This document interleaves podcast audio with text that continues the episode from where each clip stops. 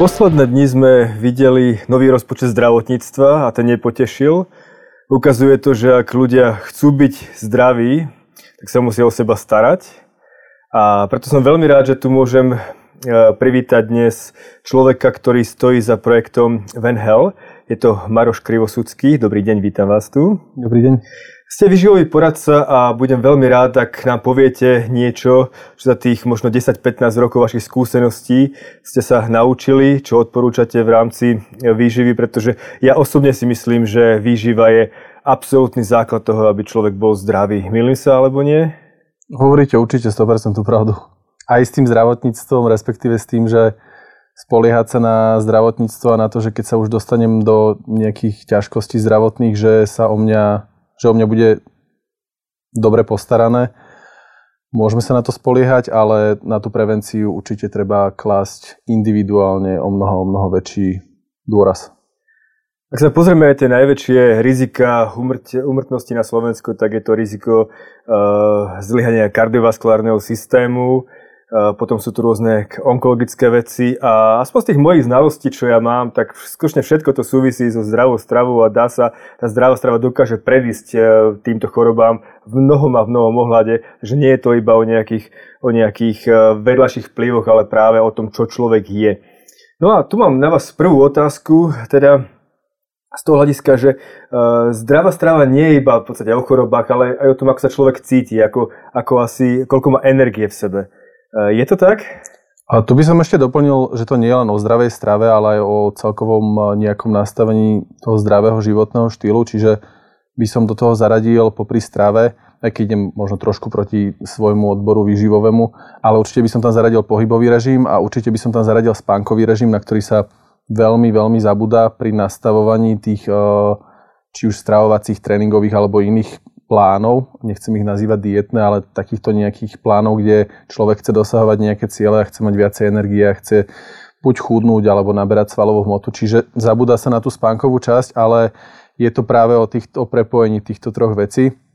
Pričom eh, tej výživy je v tom celom, nechcem povedať, že najviac, ale je tam najviac tých, tých malých rozhodnutí, ktoré počas dňa ja môžem spraviť a ktoré ovplyvňujú potom ten koncový výsledok. A ako ste hovorili, ono to nie je iba o nejakom predchádzaní umrtiam alebo predchádzaní kardiovaskulárnym chorobám, ale je to o tom, ako sa celkovo človek cíti, akým spôsobom vie fungovať v práci, akým spôsobom a má energiu na bežné denné aktivity, nielen na tie športové. A v tom je práve to nastavenie zdravého životného štýlu, do ktorého tá strava spadá, je úžasné. Že naozaj vieme spraviť veľmi veľa a dokonca len veľmi malými zmenami v tom našom nastavení stravovacieho režimu. Tak to som veľmi zvedavý, čo mi poviete o tých malých zmenách, lebo tie sú asi rozhodujúce v súčasnom rýchlom svete. Ale ja sa predsa len vrátim k tomu, čo ste hovorili. Spánok a e, nejaký pohyb, určite súhlasím. Viete mi aspoň v krátkosti povedať nejaké také základné nejaké odporúčanie, čo sa týka spánku, čo sa týka pohybu, že koľko by človek mal asi uh, tráviť týmito činnosťami denne? Uh, ja musím na úvod povedať, že ja nie som špecialista na tieto oblasti. Ja našťastie sa tými špecialistami obklopujem a viem sa ich pýtať práve tie, tie vhodné otázky, keďže mám ten background a to pozadie také dosť v tomto už, už som v tej oblasti dostatočne dlho, aby som vedel, aké otázky sa mám pýtať, aj tých špecialistov. Čo sa týka spánku, mala by tam byť kvantita, čiže určite by tam sa mal ten spánok pohybovať od tých 7 do 9 hodín. Je to veľmi individuálne, samozrejme od človeka k človeku, ale ešte dôležitejšie je tá kvalita toho spánku, čiže aby sa tam opakovali tie spánkové cykly, ako sa približne opakovať majú, lebo človek si ani neuvedomuje často, že to nie je len o tom, že nám večer vypne hlavu a telo a ráno sa zobudíme buď vyspatý alebo nevyspatý a tam sa opakujú isté spánkové cykly, kde sa dejú rôzne hormonálne zmeny, respektíve úpravy a, a deje sa v tom tele o mnoho viac, čiže aj na tú kvantitu, aj na tú kvalitu spánku by sme sa mali zamerať. A zamerať sa na ňu môžeme práve tým, ako sa k sebe správame počas dňa. Čiže akú stravu do seba dávame, kedy ju dávame do seba, čiže mali by sme mať naplánované aj toto. a ten časový rámec a samozrejme, akým spôsobom a koľko sa hýbeme počas toho dňa. Takže alkohol pred spaním asi nie je ten optimálny spôsob, ako dobre spať? A veľmi veľa ľudí chodí ku nám do poradne, samozrejme nie alkoholikov, ale ktorí sú zvyknutí riešiť problém so zaspávaním tým, že si dajú večer 2 deci vínka alebo si dajú nejaké, nejaké pivo, a, lebo im to majú pocit, že im to pomáha zaspať. Ten pocit je oprávnený, lebo naozaj alkohol nám vie pomôcť zaspať, ale tu už sa dostávame do tých spánkových cyklov a do tej kvality toho spánku a práve zvýšená hladina alkoholu v krvi nám vie zabrániť, respektíve nám vie veľmi obmedziť ten, tú hlbokú fázu, respektíve tie hlboké fázy spánku a následne my sa síce vyspíme, máme tam istú kvantitu, respektíve tie hodiny si nazbierame, ale aj tak sa necítime lepšie vyspatý a energickejší. Čiže práve ten alkohol býva často riešením, aj v takýchto malých množstvách, ale vie spraviť o mnoho viacej škody ako užitku. A ešte sa vás e, v krátkosti spýtam, e, šport, pretože ten je asi tiež veľmi zásadný. Väčšina ľudí zvykne športovať cez víkend, to znamená celý týždeň príliš nemajú čas niečo robiť, ale potom cez víkend, hlavne sobotu, idú na nejaký, nejaký väčší šport. Stačí takáto jedno, jednodňová aktivita do týždňa? Otázne je, že čo myslíme pod pojmom stačí. Samozrejme, že je lepšie mať nejakú aktivitu ako žiadnu. Problémom býva, keď je ten šport eh, veľmi extrémny, čiže ľudské telo, ktoré nie je pripravené na ňo, čiže celý deň sedíme v rámci nejakej práce a, a nehýbeme sa počas týždňa a následne si počas víkendu ideme na 10-hodinovú túru alebo si ideme zabehať 10 eh, kilometrov alebo si ideme zahrať futbal s kamarátmi alebo inú aktivitu, kde to telo je naozaj pod výraznou fyzickou zaťažou, vie tam vzniknúť zranenie. Pokiaľ sa rozprávame ale o nejakom primeranom pohybe, čiže aj keď si nájdem čas iba cez víkend a venujem ho tomu pohybu, tak je to lepšie ako nemať ten pohyb žiadny. naozaj ten šport nemusí byť vnímaný iba ako niečo extrémne, práve to sú tie malé zmeny, že sa začnem hýbať trochu viac a, a toto dokážu ľudia robiť aj počas bežného týždňa, aj keď sa naozaj nestíha. Že nemusia venovať práve hodinu denne nejakému fitness centru alebo nejakému inému cvičeniu, ale stačí, keď sa zvýši počet krokov počas dňa. A toto definuje aj Svetová zdravotnícká organizácia ako pohybovú neaktivitu okolo 5000 krokov za deň, čo má veľká skupina ľudí, keď si pozrie svoje štatistiky, či už na telefóne alebo na nejakom inom trackery a k tejto hranici sa práve viažu všetky tie pridružené ochorenia, respektíve tie ochorenia, ktoré e, súvisia s nastavením zdravého životného štýlu, či už sú to kardiovaskulárne, alebo sú to nejaké pridružené ako je cukrovka a tak ďalej a tak ďalej. Takže tá celková aktivita by mala byť vyššia a bolo by najlepšie, keby bola pravidelná aj počas týždňa, aby sa telo adaptovalo čo najviac na pohyb a potom, keď tam príde nejaká výraznejšia pohybová aktivita, tak bude pripravenejšie a bude o mnoho nižšie riziko nejakého zranenia, ktoré by potom mohlo obmedziť toho človeka na x ďalších mesiacov. Šport eh, nerobíme až tak často, respektíve keď si zoberieme 24 hodín do dňa, tak ten šport skutočne netvorí nejakú významnú zložku. Oveľa významnejšiu zložku tvorí práve jedlo, jedenie, stravovanie. No a tu je bežné to, že človek eh, ide sa najesť, keď denne pracuje vo firme, na obed za nejaké menučko za 4 eur, kde má neviem, zemiaky a meso a nejakú omáčku k tomu. Je to optimálna strava? Nie je optimálna, respektíve povedal by som, že nie je vôbec ideálna, ale je to život, na ktorý sa musíme nejakým spôsobom prispôsobiť a počítať s tým flexibilne, že niekedy sa v tých menučkárniach budeme musieť nájsť a poprvé naučiť sa hľadať v týchto menu, eh, men, nazvime to menučkárne, nazvime to akékoľvek stravovacie zariadenia, hľadať tam čo naj, najzdravšie a najvyváženejšie alternatívy, čo sa týka či už makroživín alebo celkovo kvality tej uh, suroviny.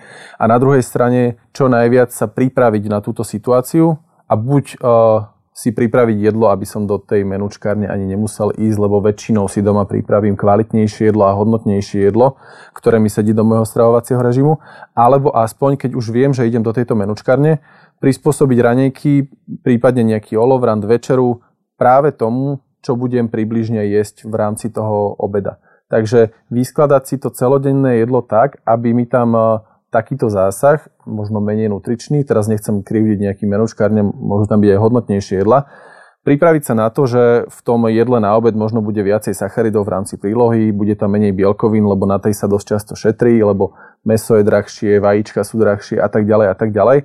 A prispôsobil tomu zvyšok dňa a porozmýšľal nad tým, že čo mám v raňajkách, čo mám v tom obede, ktorý som mal popri, popri práci a čo si dám potom následne na večeru, aby mi v rámci tých 24 hodín, respektíve v rámci celého týždňa, aby mi na konci toho týždňa sedeli nejaké čísla. Nemusia byť do bodky presné, ale približne, aby som mal predstavu, že ako sa vyskladáva ten môj stravovací režim, lebo nie je to o potravinách konkrétnych iba, je to väčšinou o číslach, ktoré sú za tými potravinami.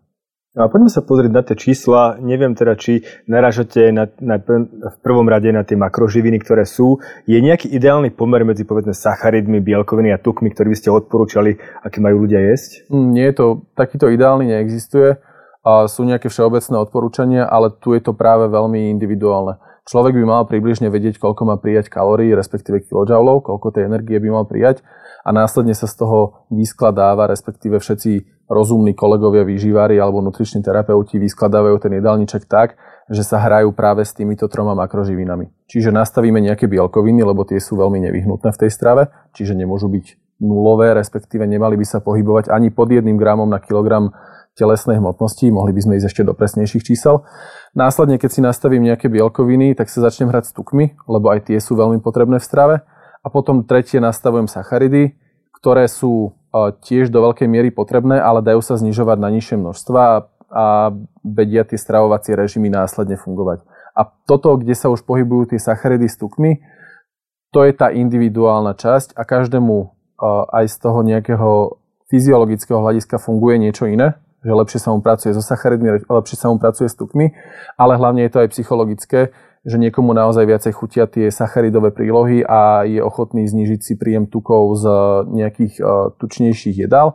Alebo je potom naopak druhá skupina ľudí, ktorá je úplne v poriadku s tým, že sa zníži v rámci nastavenia stravovacieho plánu uh, sacharid takmer na nulu, čiže ideme odstraňujeme sacharidové prílohy ako je rýža, zemiaky, cestoviny a tak ďalej a tak ďalej. Samozrejme sladkosti tam nie sú, sladené nápoje, ovocie, v obmedzenejšej miere, veľmi veľa zeleniny, lebo tie vitamíny a tú vlákninu, tie minerály treba od prijať a naopak zvýšime tuky. Čiže človek je, konzumuje viacej rýb, viacej semienok, orieškov a tak ďalej a tak ďalej. Čiže toto už je veľmi individuálne a ak si niekto prečíta článok, že toto je nová, moderná, perfektná dieta, ktorú držia tieto a tieto celebrity, tak je to dieta, respektíve stravovací režim, ktorý môže fungovať im a môže mať aj veľa pravidiel, ktoré sú funkčné a naozaj dávajú zmysel, ale potom väčšinou mávajú tieto stravovacie režimy veľa pravidel, ktoré sú už navyše vymyslené a niektoré sú rozumnejšie, niektoré sú menej rozumné. Povedali ste takú zaujímavú vec, že každý by mal vedieť nejaké množstvo energie, ktoré má prijať, tých kilojoulov denne, ale to asi drvá väčšina nemá vôbec, vôbec možnosť ani zistiť, alebo ani vedieť v podstate, že koľko by mali prijať. Ako, ako to zistujete vy? Um, my to zistujeme u nás v poradní, lebo máme aj výživovú poradňu, kde kolegyne vypracovajú takéto plány a dávajú nejaké poradenstvo. My to zistujeme bioimpedančnou analýzou, čiže zistíme, aké aké je rozloženie tých tkaní v tele, čiže koľko má človek svalov, tuku a tak ďalej a tak ďalej. A následne vyhodnotíme hladinu bazálneho metabolizmu, čo je v podstate hodnota minimálna, ktorú telo potrebuje na to, aby všetky funkcie v tele fungovali tak, ako majú. A na túto hodnotu potom napočítavame všetky ďalšie faktory, čiže koľko sa človek hýbe počas dňa, aké má zamestnanie, a koľko má športových aktivít počas dňa a vyjde nám nejaká výsledná hodnota, ktorá je vyrovnaný energetický príjem, čiže vieme, kde človek by nemal ani chudnúť, ani priberať na tej či už svalovej alebo tukovej hmote a potom už nastavujeme iba koľko z toho chceme dať dole. Čiže a väčšinou je také pravidlo všeobecné, že nechceme ísť po, minimálne u nás, že nechceme ísť pod 500 kalórií, pod ten vyrovnaný energetický príjem.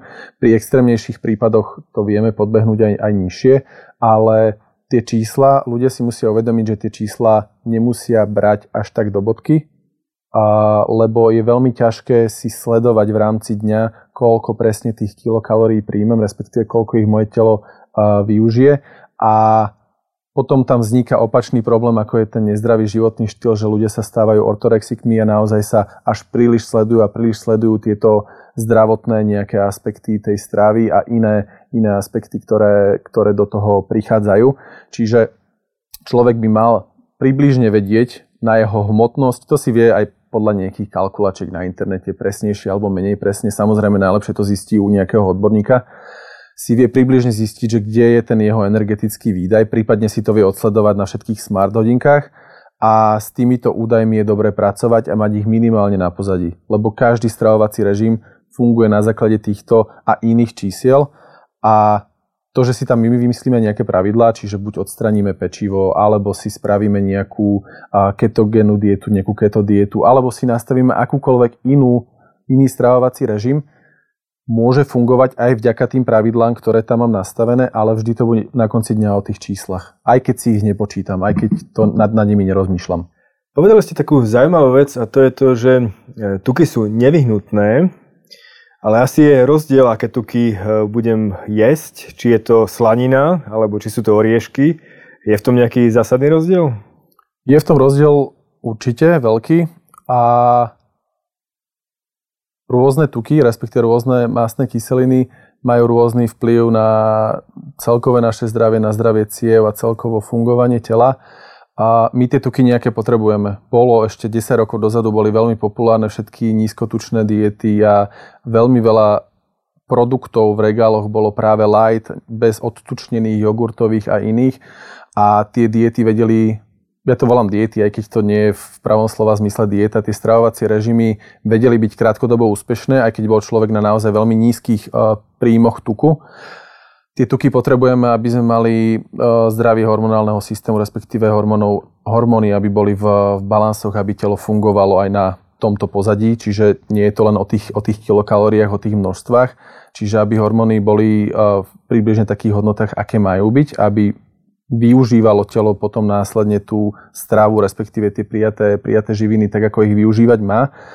A tie tuky teda príjmať potrebujeme a najlepšie je, pokiaľ príjmame väčšinu z týchto tukov z omega-3 mastných kyselín, respektíve z nenasýtených, uh, nenasýtených mastných kyselín, ktoré príjmeme najviac v rybách, respektíve najkvalitnejšie a najlepšie využiteľné sú v rybách, čo je trošku problém na Slovensku v rámci celého roka nájsť tu kvalitné ryby, ale sú aj farmy, kde sa to robí naozaj kvalitne a, a respektíve chovy, a kde sa to robí kvalitne, kde sa dá nájsť tá ryba, čiže tu nájdeme tie omega-3 masné kyseliny a potom ich nájdeme v semienkach a orieškoch, čiže či sú to čia, čia semienka, lanové semienka alebo aj iné orechy, ktoré obsahujú viacej týchto mononenasytených mastných kyselín. A práve týchto by malo byť najviac. A potom máme ďalšiu formu rastlinných tukov, a ktorá nie je až tak, až tak vhodná, respektíve nemalo by sa ich príjmať až toľko, či sa rozprávame o margarínoch alebo o nejakých menej kvalitných rastlinných olejoch, ktoré sú buď stúžené alebo nie sú stúžené, slnečnicový, palmový a tak ďalej a tak ďalej, ktoré sa často používajú práve v nejakých polotovaroch alebo vo výrobkoch, ktoré sú nie tej najvyššej kvality. A potom máme tretiu skupinu tukov, eh, a to sú živočišné. A tých môžeme príjmať relatívne veľké množstvo, samozrejme v pomere k tým ostatným. A oni nie sú, oni nie sú sami o sebe príliš škodlivé. Tam ale do toho vstupuje ďalší faktor, že veľa z týchto e, živočišných produktov sú dodatočne nadmerne spracovávané. Či už sú to nejaké, práve ste spomenuli tú slaninu, či je to nejaká vyúdená slanina, čo nie je zrovna naj, najlepší spôsob, tepelný uh, spôsob úpravy mesa, alebo sú to vysmažané jedlá, pražené jedlá. Všetky tieto tepelné úpravy škodia tukom vo všeobecnosti a či je to práve tento nasýtený tuk, tento živočíšny, alebo sú to aj tie super zdravé tuky, tá tepelná úprava im úplne nesvedčí a práve tie najzdravšie tuky, tu trošku odbehnem od témy, a vedia ľudia veľmi znehodnotiť práve tým, že ich použijú na varenie a, a preprážajú ich, respektíve prepalujú ich a vznikajú tam práve látky, ktoré do, do seba nechceme dostávať. Takže ak sa treba niečomu vyhnúť, tak by to mali byť vyprážané potraviny a vlastne tuky, ktoré nemajú v sebe žiadnu nejakú uh, nutričnú hodnotu?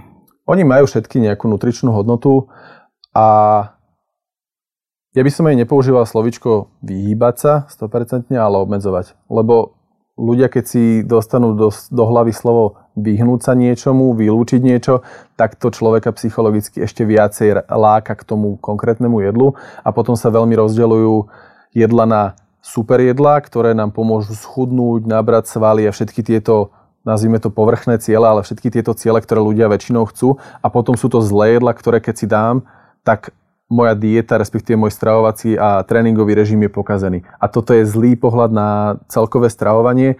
Treba sa na to skôr pozerať práve cez tie čísla a cez to množstvo tých potravín a zameriavať sa na čo najvie, najväčšiu konzumáciu a čo najčastejšiu konzumáciu tých jedál, ktoré sú nutrične veľmi hodnotné a majú dobrú úpravu a potom obmedzenie tých jedál, ktoré nutrične až tak nie sú hodnotné, ale môžu nám veľmi chutiť, môžeme mať rôzne príležitosti, kde sa takéto jedla konzumujú. A v tomto momente, keď zistím, kde je ten pomer správny, že viem naozaj dosahovať výsledky a viem mať dobrý pocit z tej stravy a nemať z toho výčitky, že som si dal teraz napríklad na Vianoce, že som si dal vypražaný rezeň, pokiaľ viem, že to bolo z kvalitného mesa, že to bolo vypražené s láskou v rodine, tak nemám dôvod mať výčitky, pokiaľ viem, že v rámci tohto napríklad vianočného obdobia mám aj nejaký pohybový režim a vykompenzujem to veľkým množstvom ďalšej stravy, ktorá je práve hodnotná. A nezabalím to s tým, že však veď sú Vianoce, tak teraz si dám aj rezeň, aj zemiakový šalát, aj koláče, nebudem sa hýbať, na čo by som jedol zeleninu, však je to už aj tak pokazené celé, potom od nového roka začnem.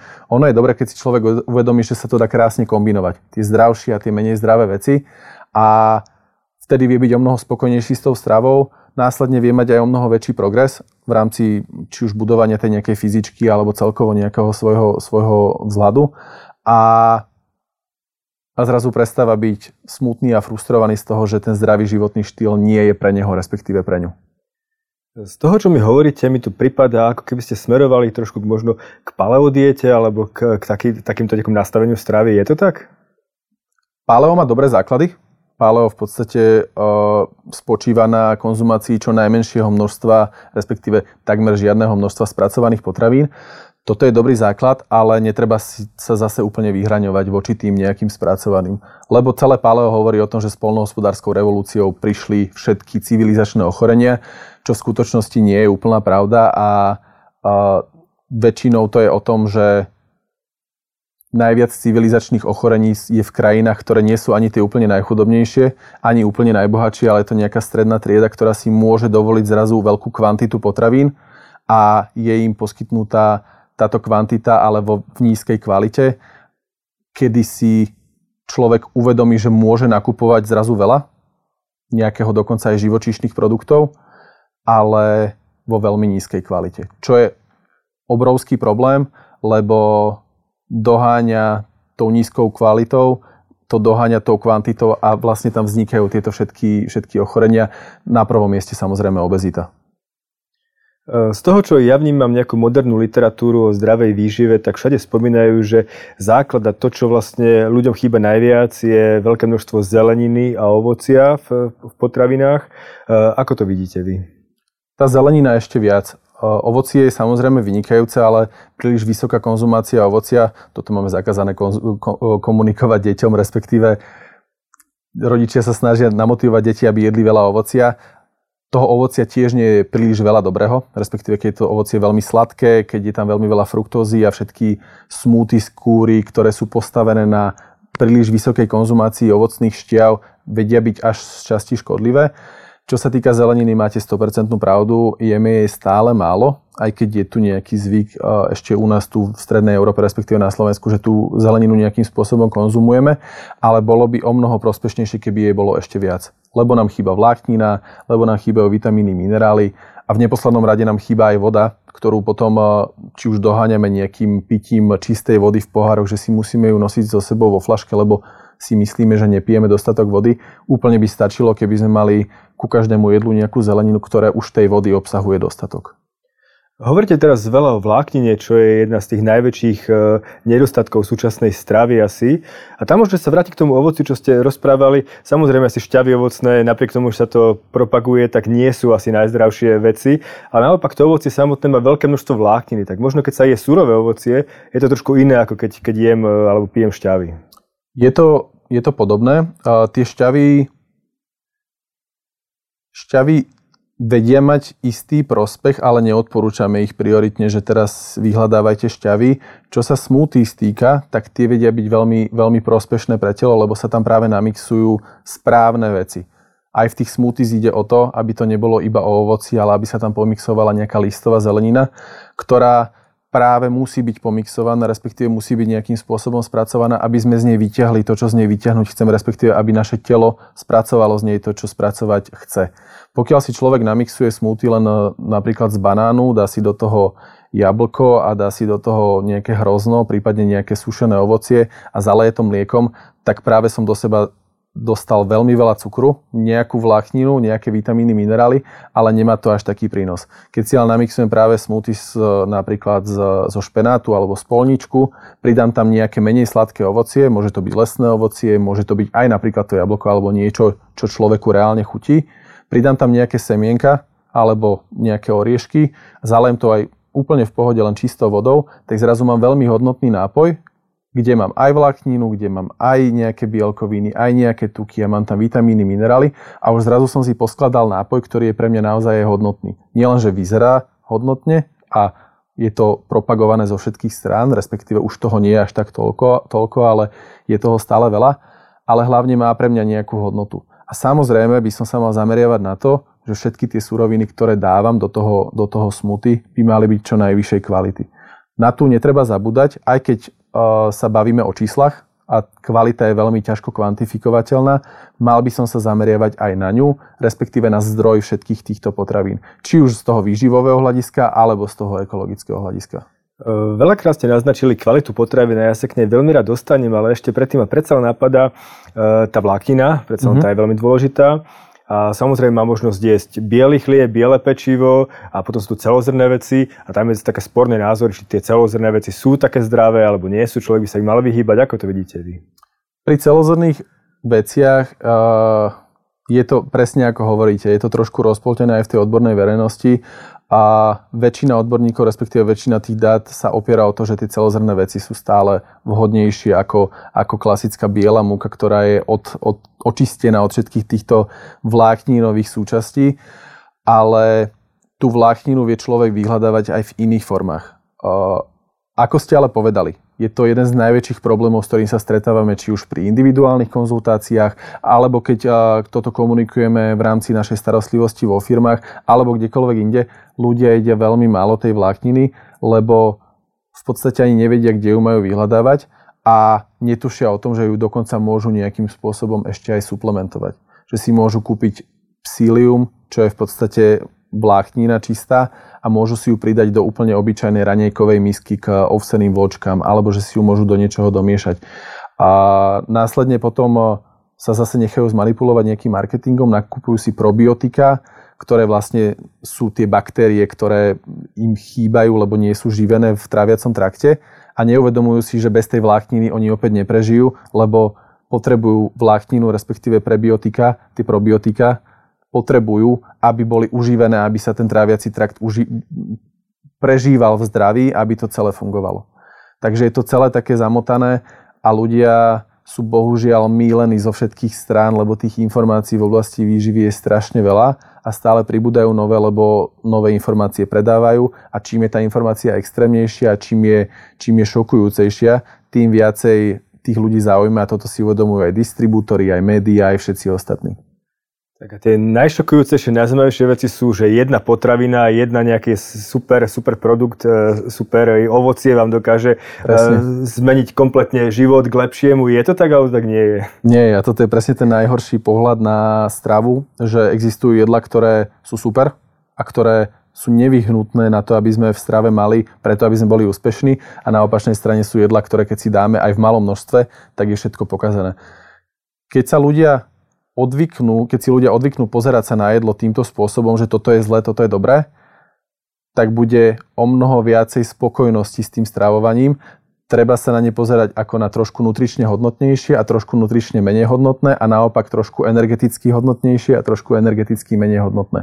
Ale stále sa v tom dá hľadať krásny balans, ktorý vie vyhovovať úplne každému a žiadna super potravina mi moju dietu nezachráni. Aj keď je to spirulina, ktorá je perfektná, aj keď je to moringa, aj keď sú to čia semienka, čokoľvek čo má naozaj vysokú nutričnú hodnotu, že je to skvelou potravinou, ma nezachráni, pokiaľ mám potom ďalších 95% dňa postavených na nutrične nehodnotných alebo e, nehodnotných potravinách, alebo naozaj, že sa vyhľadovávam počas toho celého dňa, lebo chcem schudnúť nejaké kilogramy. Poďme k tej kvalite, na ktorú ste viackrát narážali. Hovorili ste napríklad o rybách, začneme rybami, že na Slovensku je problém dostať ryby, ale asi nejde len o hociakú rybu, ktorú dokážem kúpiť, ale asi to závisí od možno pôvodu, zdroja a tak ďalej. Uh, určite. Pri živočišných výrobkoch závisí na kvalite a respektíve na dochovaní toho, toho živočícha, nechcem povedať produktu, aby to neznelo nejako, nejako zle, toho živočícha závisí ešte viacej ako pri rastlinnej strave. My, keď chceme jesť ryby, mali by byť čo najrozumnejšie chované, takže aby to nebolo chované v klietkach, v klasických, keď si predstavíme, ľudia často nevedia, ako sa chovajú ryby. Je to často vidieť v nejakých prístavoch, respektíve v nejakých, v nejakých rybárských oblastiach v moriach. Vyzerajú tie farmy podobne ako klietkové farmy na sliepky.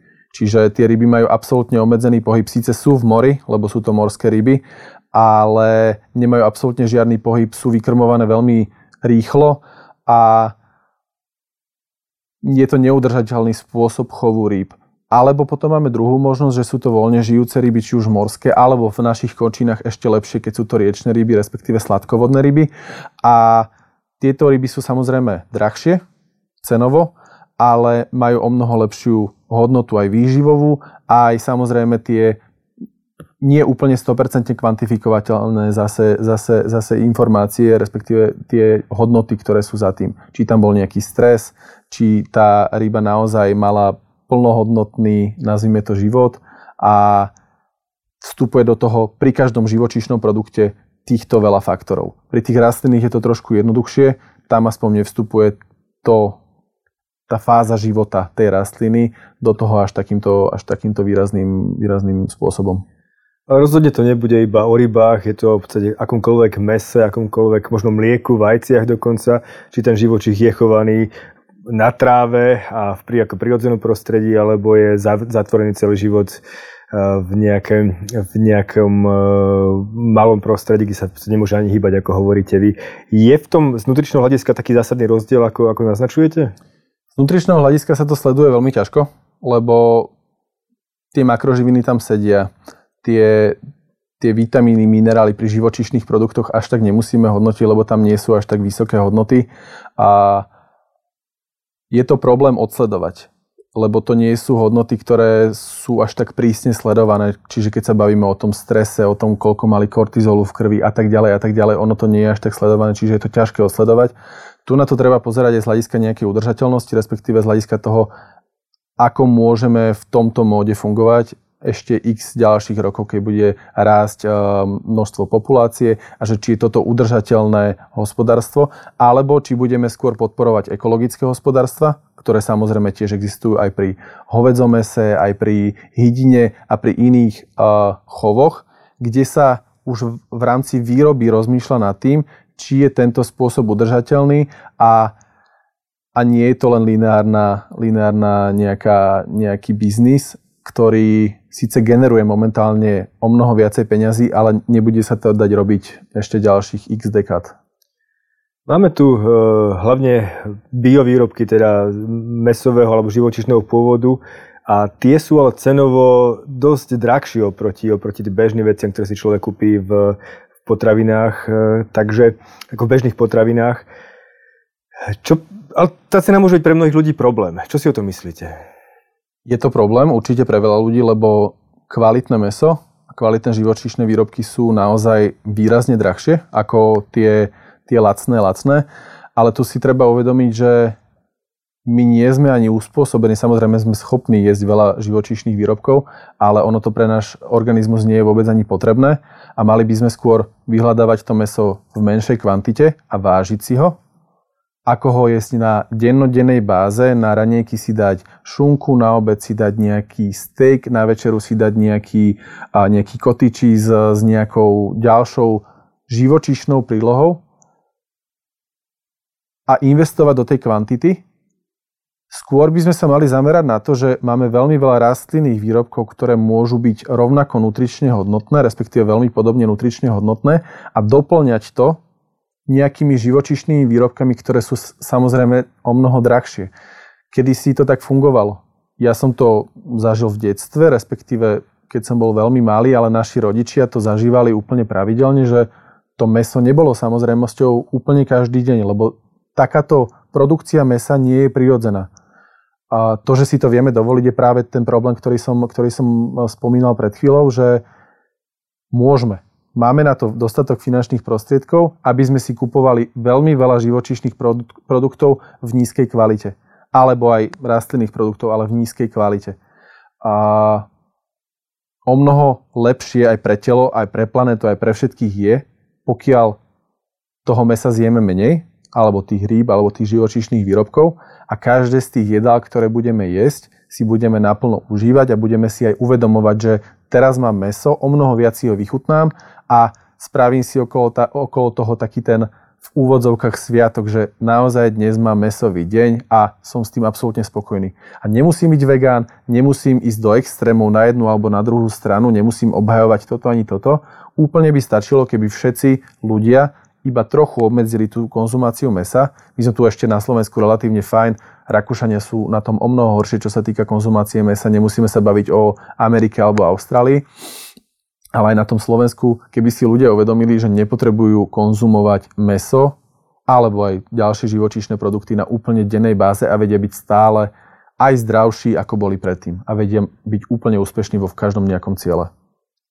Ja sa ešte vrátim k tomu mesu, lebo to je veľká téma a je veľký rozdiel, v akej forme to meso jem. Či sú to údeniny, ktoré sú aj podľa Svetovej zdravotnej organizácie e, karcinogénne, alebo či, či je to meso možno, možno čerstvé, kvalitné, z domáceho biochovu, ťažko povedať. E, takže, takže aj tu asi naražete na to, že je rozdiel veľký medzi formou toho mesa, aký, aký jem. Určite formou, pôvodom a tie údeniny, to je práve tie karcinogény, vznikajú práve pri tej teplnej úprave tie sú tiež veľmi dôležité eh, dohliadať, respektíve sledovať minimálne v akých formách sa to upravuje, v akých olejoch to smážime, respektíve vyprážame, koľko toho oleja používame, lebo dá sa osmažiť to meso aj na veľmi malom množstve buď nejakého prepusteného masla, ale môže to byť aj repkový olej, ten taký prirodzenejší pre naše zemepisné šírky. Môže to byť uh, teoreticky aj slnečnicový olej, ktorý tiež nie je úplne najkvalitnejší, obsahuje veľa omega-6 mastných kyselín oproti tým trojkám. Ide o množstvo všetkých potravín, ktoré konzumujeme. Aj pri tom mese.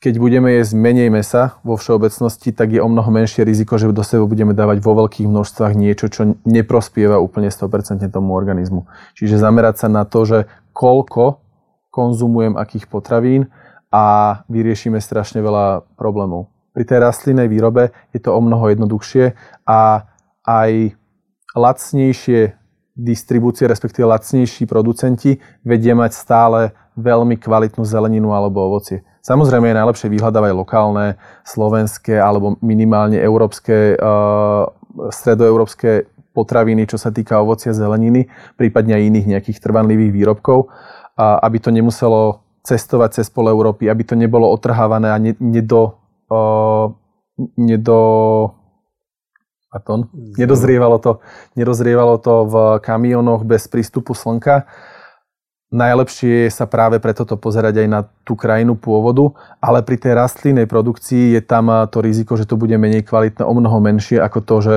uh, ako to je pri tej živočíšnej produkcii. Keď hovoríme o bielkovinách, tie sú samozrejme veľmi dôležité pre fungovanie, správne fungovanie organizmu a tvorbu hormónov a tak ďalej. Eh, ale tam je, tam je možnosť pozrieť sa na to nielen z hľadiska toho, že, že potrebujeme jesť živočišné, živočišné e, metra, živočišné bielkoviny, ale sú tam aj rastlinné bielkoviny. Ľudia si neuvedomujú možno, že práve tie rastliny sú tiež veľmi, veľmi prospešné a možno, suplovať, možno nimi suplovať práve tie živočišné. Eh, vidíte tam práve možnosť jesť viac strukovín ako, ako, ako mesa, ako niečo prospešné pre telo? Určite áno. Nie je to pre každého. Strukoviny vedia byť potravinou, na ktorú ľudia majú buď intoleranciu nejakú alebo alergiu a nevedia ich konzumovať až toľko, buď priamo na tú strukovinu alebo na tie sacharidy, ktoré sa nachádzajú v strukovinách. čiže nie je to úplne pre každého vysoká konzumácia týchto strukovín a dajú sa stále hľadať aj iné, iné zdroje bielkovín, ako je rýža, ako sú aj v, akože v neposlednom rade múčne výrobky, aj tie, tie obsahujú nejakú bielkovinu, ale je to veľmi kvalitný, kvalitná náhrada uh, akéhokoľvek živočíšneho živočíšnej bielkoviny, živočíšneho proteínu. Čo si musí človek uvedomiť, je, že rastlinné bielkoviny nie sú plnohodnotné. Nemajú plno, ono sa to volá aminokyselinové spektrum. Oni nemajú plnohodnotné aminokyselinové spektrum a je potrebné kombinovať rôzne zdroje rastlinných bielkovín, aby som dostal všetky aminokyseliny do seba. Pokiaľ si dávam živočíšne výrobky, tak každá z týchto živočíšnych, každý z týchto živočíšnych produktov má dostatok z týchto aminokyselín v, tej, v tom každom nejakom súste. Pri tých rastlinných je potrebné, aby som kombinoval, že si raz dám šošovicu, dám si rýžu a potom si dám fazulu, potom si dám cícer, potom si dám oriešky a tak ďalej a tak ďalej.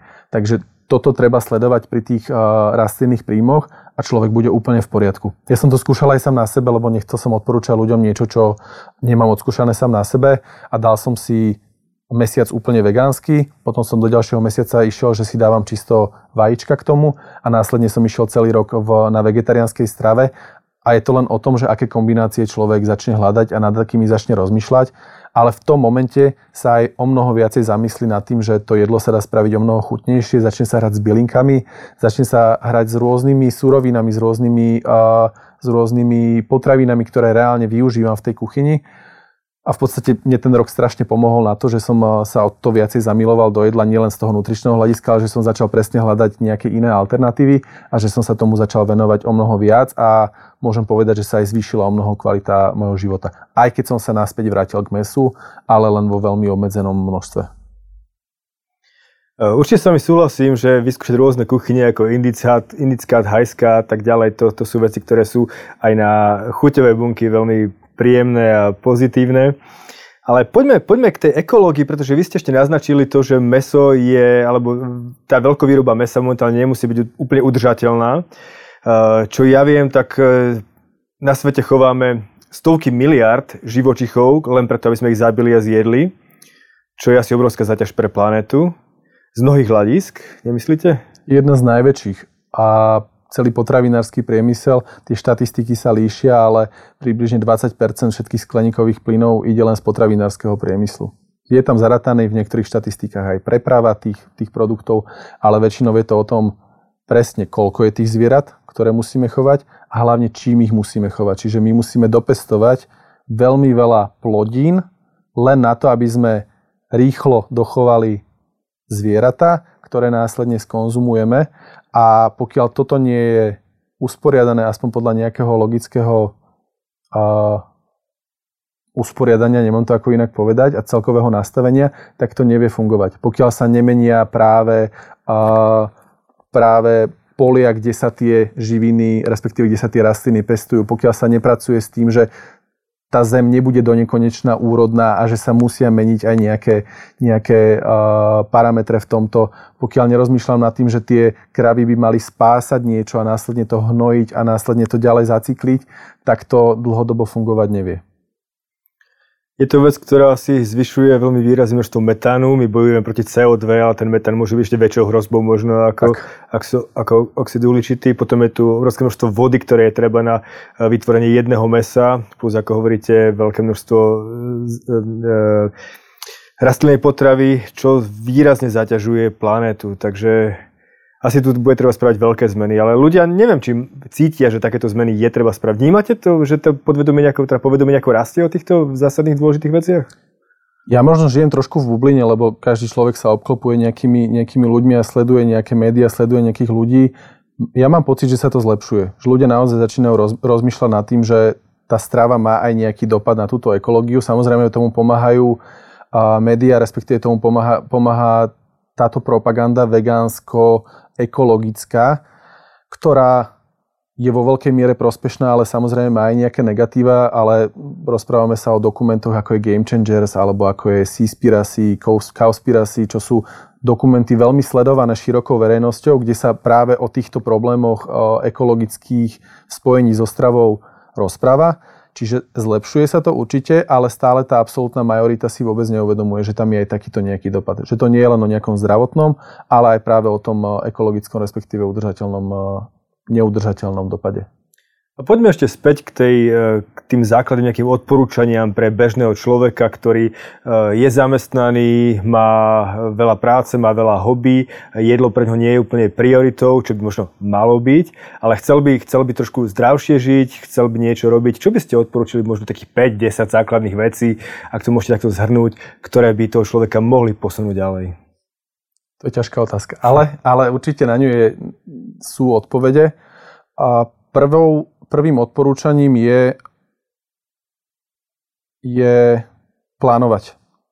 Ľudia neplánujú a následne im jedlo vytvára o mnoho viacej problémov, ako, ako by mohlo. Čiže plánovať si dopredu minimálne deň, ale úplne optimálne celý týždeň s tým, že viem, čo budem nakupovať približne, lebo viem, kde sa budem nachádzať v najbližšie dni a čo približne budem jesť, čo budem variť a či pôjdem do reštaurácie niekedy a týmto spôsobom je najlepšie, keď si človek naplánuje celý týždeň. Následne, keď už viem, kde budem, tak by som v obchodoch mal začať čítať etikety. Mal by som sa začať zameriavať na to, že čo sa reálne v tom výrobku nachádza. Na prednej strane je veľa vecí, ktoré síce sú pravdivé a sú legislatívne e, správne, lebo sú isté nariadenia, ktoré, ktoré upravujú to, čo môže byť uvedené na prednej časti etikety. Čiže keď je tam napríklad napísané, že a, to je výrobok s vysokým obsahom vlákniny, tak to musí obsahovať minimálne 6 gramov vlákniny na 100 gramov a tak ďalej a tak ďalej. Ale sú tam aj veci, ktoré nie sú úplne úplne presne uh, špecifikované, respektíve sú špecifikované, ale stále vedia pomýliť človeka. Čiže môže byť na výrobku napísané, že je to výrobok bez pridaného cukru, ale to len znamená, že tam nebol pridaný cukor, ale nachádzajú sa tam prirodzené sladidlá, ako napríklad jablková šťava, alebo sú tam nejaké datle, alebo je tam nejaký iný prirodzený zdroj cukru. A následne si človek kúpi výrobok s tým, že veď som si dal niečo bez cukru, ale nepozriem si zadnú etiketu a zistím, respektíve neskôr si pozriem zadnú etiketu a zistím, že tam toho cukru je 70-80 gramov na 100 gramov, lebo to bolo zložené len práve z týchto prírodných zdrojov. Čiže druhé odporúčanie je, že keď už idem do toho obchodu, tak sa začať pozerať na zadnú časť etikety. Toto v podstate my robíme aj v tom Venheli a my nie sme výrobcovia. My sa snažíme len hľadať tých kvalitných výrobcov, nielen na Slovensku, ale, ale v Európe, ktorí to za A robia kvalitne, že my sme sa aj boli pozrieť, teraz sme boli natáčať našich výrobcov v Čechách, ktorí robia nátierky, že či to robia kvalitne, či je tam tá distribúcia, odkiaľ majú suroviny. Oni nám reálne ukazovali, že na týchto poliach pestujeme tieto tekvice a toto, toto. Ale my hlavne robíme to, že sa pozeráme na etikety a sledujeme, či tie zloženia a či tie nutričné hodnoty sú dostatočne kvalitné. Takže toto by mali ľudia robiť ale so všetkými potravinami, ktoré nakupujú. Ono to na začiatku bude chvíľku trvať, lebo kým si to celé načítam, tak to uh, je to istý proces, ale človek nenakupuje non-stop celý život iné, iné potraviny a už sa mu v podstate iba začnú opakovať, prípadne nejaká príbudne nová. Ale keď si začnú ľudia čítať etikety, tak začnú zisťovať, že čo vlastne jedia, v skutočnosti nie je to, čo je uvedené na, na tej prednej strane a vie sa, týmto pomalým vzdelávaním sa vie zlepšovať tá kvalita celkového stra, e, toho stravovacieho režimu. No a už keď mám tie potraviny a mám naplánovaný týždeň, tak tretie odporúčanie, e, také základné je nastaviť si nejaké pravidla. Čiže mal by som vedieť nejaké čísla, ktoré potrebujem eh, prijať, čiže práve tie kalórie, bielkoviny, sacharidy, tuky, ale následne si do toho ešte môžem vymyslieť nejaké dodatočné pravidla, ktoré mi vedia slúžiť ako nejaká barlička, nejaká pomocka. Čiže obmedzím eh, hodiny počas dňa, kedy budem jesť, nebudem jesť posledné 3 hodiny pred spánkom, lebo viem, že mi to prospeje k zlepšeniu kvality toho spánku. Nebudem jesť prvú hodinu po zobudení, už mám nejaké pravidlo, ktoré mi vie obmedziť ten eh, kalorický príjem a už začínam rozmýšľať nad tým stravovaním. Druhá vec, ktorú môžem si dať ako pravidlo, je, že znížim príjem eh, práve tých mučných výrobkov, lebo tým znížim aj príjem sacharidov, zároveň to nemá až taký strašný prínos pre môj stravovací režim, respektíve pre moje telo. A mám ďalšie pravidlo, ktoré mi vie fungovať. Takýchto pravidel môže byť ale ďalších 20 a pokiaľ mi budú sedieť tie základné pravidla, čiže mám dostatok príjmu bielkovín, sacharidov, tukov, vlákniny, mám dostatočný príjem kalórií, mám dostatok pohybu, tak všetky tie ostatné pravidlá síce nemusia dávať zmysel z nejakého veľmi vedeckého, ale, vedeckého hľadiska, ale z môjho psychologického hľadiska mi môžu fungovať. Takže toto je tretie odporúčanie, vytvoriť si akékoľvek pravidla a snažiť sa ich sledovať a nasledovať aspoň 4-6 týždňov, kedy už viem vidieť aj nejaký efekt. Následne, a to je v podstate moje posledné odporúčanie, je sledovať si, že či tie pravidla, ktoré som si nastavil, či dávajú zmysel a či z nich mám nejaký úspech, čiže či dosahujem tie svoje ciele, odmerať sa práve na tej, na tej bioimpedančnej analýze, respektíve na tej váhe, a urobiť si obyčajné fotky pred a po, iba sa obyčajne odvážiť na klasickej váhe a zároveň do toho vložiť ten aspekt toho, ako sa ja reálne cítim. A vyhodnotiť si, že či tie pravidla, ktoré som si nastavil, môžu byť prísnejšie, môžu byť menej prísne, je to úplne na tom človeku, ako si ich nastaví, či mi vyhovujú a následne ich optimalizovať. Lebo veľakrát sa stáva, že človek si nastaví nejaké pravidlá, drží sa ich nejako, nejakú periódu a potom, keď mu náhodou nevyhovujú alebo nedosahuje ciele, tak si povie, že toto nie je pre mňa a vráti sa k absolútnej neaktivite, k absolútnemu nesledovaniu si toho, čo jem a zase je frustrovaný, cyklí sa v tom negatívnom. Tomuto, čo hovoríte, ako musím dodať pár vecí, pretože ako mne to dáva veľkú logiku. Tie pravidlá sú asi základom toho, že nechcem ísť do nejakej rýchlej diety a rýchlo schudnúť, ale vytvoriť si udržateľný životný štýl a ten je práve založený na pravidlách, na niečom, čo automaticky budem robiť bez toho, aby sa na tým musel rozmýšľať vôbec, venovať tomu nejakú energiu. Takže to určite, určite kvitujem. A je to o tom asi vytvoriť si ich a začať ich pomaly dodržiavať jedno po druhom a možno tým človek získa o mnoho viac. Presne, jedno po druhom a vytvoriť si rutiny. Tak ako ste teraz povedali, rutiny, nad ktorými ja nemusím rozmýšľať, lebo už ich mám tak zaužívané a viem, že mi prospievajú, vedia byť veľmi, veľmi prínosné, lebo čím menej kapacity mozgovej ja venujem tomu, čo budem robiť večer, lebo viem, že mám za sebou nejaký sled udalostí, alebo čo budem robiť ráno, alebo čo budem musieť jesť, kde budem teraz hľadať nejakú reštauráciu, donášku a tak ďalej a tak ďalej. Čím menej energie a mozgovej aktivity venujem tomuto, tým viacej viem potom, potom venovať niečomu, čomu jej naozaj chcem venovať. Ale problém možno je, že na začiatku musím tomu venovať tú energiu. Na začiatku sa musím rozhodnúť, že do toho pôjdem, že to chcem robiť takýmto spôsobom a jednoducho alokovať si nejaký čas, aby som asi tú rutinu nastavil. Presne, presne. Toto ľudia preskakujú, hľadajú veľmi rýchle riešenia, lebo je nejaká nová dieta, na ktorou sa ani nezamyslia, alebo nejaký nový tréningový plán, na ktorým sa ani nezamyslia, nevedia, prečo to vlastne robia a preskočia tú fázu toho, že by sa snažili pochopiť, čo od toho vlastne očakávajú a čo vlastne im to má priniesť. A toto sa deje aj v pohybe. Kúpim si permanentku síce do fitka, začnem chodiť na skupinové cvičenia alebo začnem chodiť proste na akékoľvek cvičenia individuálne a ja reálne nerozmýšľam nad tým, prečo to robím, ako to robím, či cítim to, čo mám cítiť, či reálne dosahujem tým tréningom, čo tým tréningom mám dosiahnuť. Idem sa tam jednoducho zničiť, ale keď ja tam nevidím tento prínos, že prečo som to vlastne spravil, tak to po chvíľke prestanem robiť. Však si nebudem dlhodobo robiť iba zle, a stratilo to celý zmysel. Pričom ja keby som sa snažila edukovať popri tom, ja toto odporúčam každému človeku, ktorý začína cvičiť, že aby si aspoň na istý čas našiel trénera, respektíve niekoho pohybového terapeuta a vyťahoval z neho čo najviac informácií a snažil sa čo najviac dozvedieť. Nemusí to byť teraz, že mám 4 tréningy do týždňa celý mesiac, lebo to je pre veľa ľudí finančne neúnosné, ale aj ja osobne ako človek, ktorý má v tomto nejaký základ, mám trénera a mám fyzioterapeuta, ktorých naštevujem sporadicky, ale snažím sa od nich dostať tú informáciu. A toto by mali robiť aj vo výžive, snažiť sa čo najviac edukovať samých seba na začiatku, aj keď to je náročnejšie a časovo aj, aj celkovo kapacitne musí tomu človek venovať nejaký čas, ale potom sa to už iba nabaluje, nabaluje, nabaluje a máme veľmi veľa rokov pred sebou, ktoré toto môžeme robiť dookola. A naopak, ak to človek nespraví, tak ho to dobehne časom. Presne, a potom sa cyklí v opakovaných dietách, neúspešných a frustrácia tam prichádza. A to je to najsmutnejšie, že ten zdravý životný štýl, ja sa vrátim k tomu, čo som hovoril na začiatku, by mal byť potešením a mal by byť radostný. Ľudia sa viažu k tomu, že to je tá nešťastná časť, ktorú keď si odmakám v kuchyni a vo fitku, tak potom v tej druhej časti života budem šťastný, lebo budem štíhly, energeticky a tak ďalej, energicky a tak ďalej a tak ďalej. Pričom ono to treba prepojiť a to si človek musí uvedomiť, že práve prepojenie tohto a vie fungovať dlhodobo. A ešte keď nebodaj do toho zapojím ten ekologický faktor, tak je to zrazu už nielen iba o mne, ale je to celkovo to správne nastavenie, ktoré by si mal podľa mňa, minimálne podľa mňa, každý osvojiť.